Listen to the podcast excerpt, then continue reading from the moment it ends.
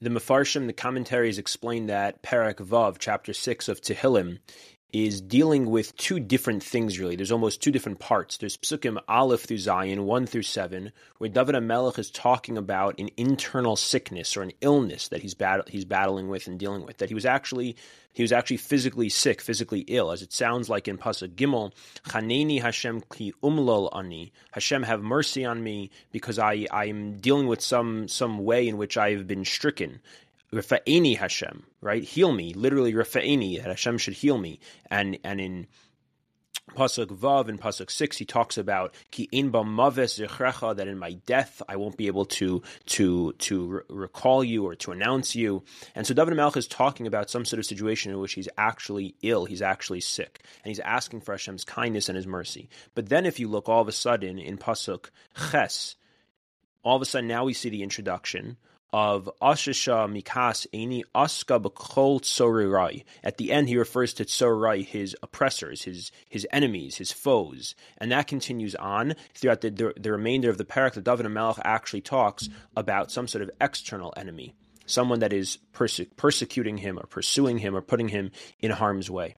So the Mefarshim again explain that the perek is, is made up of two different sections, Psukim Aleph through Zayin and Ches until the end. In the beginning, David HaMelech is davening and he's expressing his need for Hashem's kindness with regards to an internal illness that he's struggling with. And the rest of the perek, he's davening to Hashem for help and for salvation and savior and for protection from external enemies. And I think the question that, that emerges from this is then why are there not two different prakim? right? David Melech has made many, many prakim of Tehillim. So shouldn't Perek Vav be divided into two different prakim if he's talking about two different types of struggles? One is an internal struggle of some sort of illness, and one is an external struggle of some sort of enemy that's chasing him. So why are these two different experiences, two different struggles put into one perek? And maybe the idea is, as we know from many svarim, that whenever there's an external enemy that the Jewish people are facing, it's reflective or it's an outgrowth of an internal struggle that the Jewish people are facing.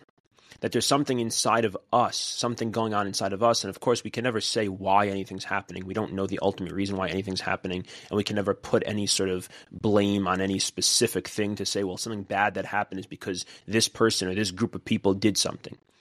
But yet at the same time, what we're taught throughout all our sources is that when something befalls the Jewish people, when some sort of challenge comes our way from an outside source, we need to introspect. And so maybe the reason these two different aspects of David's experience, the internal struggle and the external struggle, the reason that they're in one perek and not two is to show that the external is an outgrowth of the internal. That whatever's going on outside of us and around us calls for us to look back on its origins, which is really internal to us which means not to look at ourselves in a way of now blaming ourselves, but it actually is very empowering because what it means is that we actually have a way of responding. We have a way of introspecting, seeing where we can make change, seeing where we can take responsibility to be able to respond. And so that's what we're learning and what we're davening about in Perek Vav is we're davening for Hashem to help us be able to do this, to help us be able to heal ourselves internally, which will, as the last pasuk in the perek says, will instantaneously, raga, in one moment, have our enemies all run away and turn away from us.